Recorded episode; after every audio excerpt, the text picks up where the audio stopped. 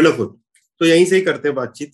जैसा इन्होंने बोला कि it comes natural because it is a science of nature क्योंकि ये हमारे जीवन से ही जुड़ा हुआ है। जैसे कि शास्त्र में लिखते हैं कि ये पहली प्रत्यक्ष विद्या थी इस पृथ्वी पर। तो कुछ प्रत्यक्ष विद्याएँ हैं।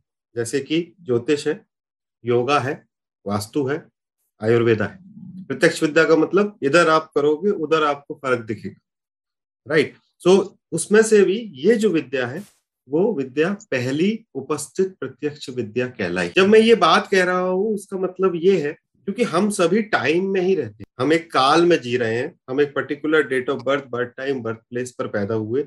एक particular date of birth birth time I mean particular date time पर हमारा जय गुरुदेव यहाँ से हो जाएगा। तो ये जो पूरा प्रोसेस है, ये बेसिकली टाइम ही है। हम एक काल में अवतरित होते हैं, उसके बाद फिर हम चले जाते हैं। ये जो पूरा जीवन है, ये काल ही है इसीलिए जब आप काल को पढ़ना सीखते हो, जब आप काल की अंडरस्टैंडिंग सीखते हो, जब आप सीखते हो कि समय किसे कहते हैं, समय की गणना किसे कहते हैं तो वो जो शास्त्र है वो ज्योतिष।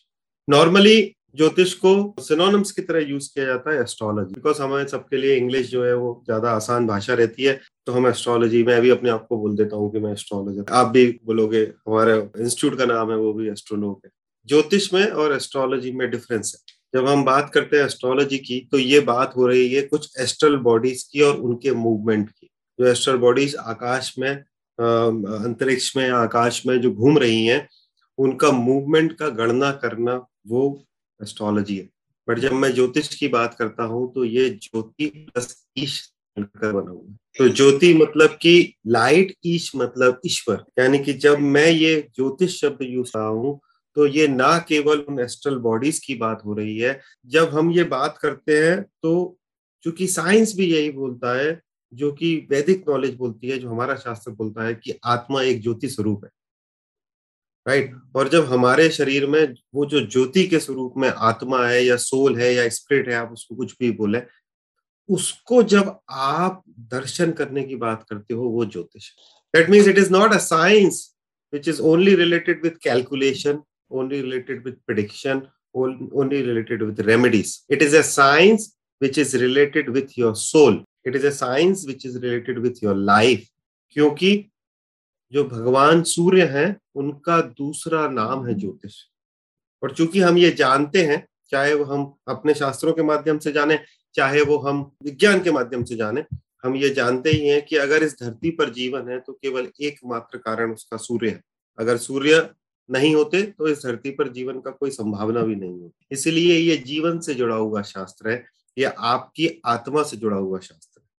इसलिए जब मैं इसको इस विज्ञान को इस तरीके से पढ़ता हूँ इस तरीके से सोचता हूँ तो मेरे जीवन के अंदर एक अलग तरीके का पर्सपेक्टिव जागृत होता है। That since this knowledge is related with my soul and when I try to understand the longing, the desire, or maybe the destination of my soul, तो फिर ये एक आध्यात्मिक शास्त्र बन गया। इसीलिए इस शास्त्र को या इस विज्ञान को सीखने के लिए पहले किसी एस्ट्रोलोग में जाने का ज़रूरत नहीं। राइट क्योंकि ये पहले आपका करिकुलम आज से कई साल पहले मतलब 200-300 साल पहले, चूँकि बीच में हमको बहुत गुलामी झेलनी पड़ी, इसलिए वो सब खत्म हो गया। बट उस समय आपको इस शास्त्र को पढ़ने के लिए किसी जगह पर जाने का ज़रूरत नहीं थी। It was not included in your college curriculum. It was included in our school curriculum.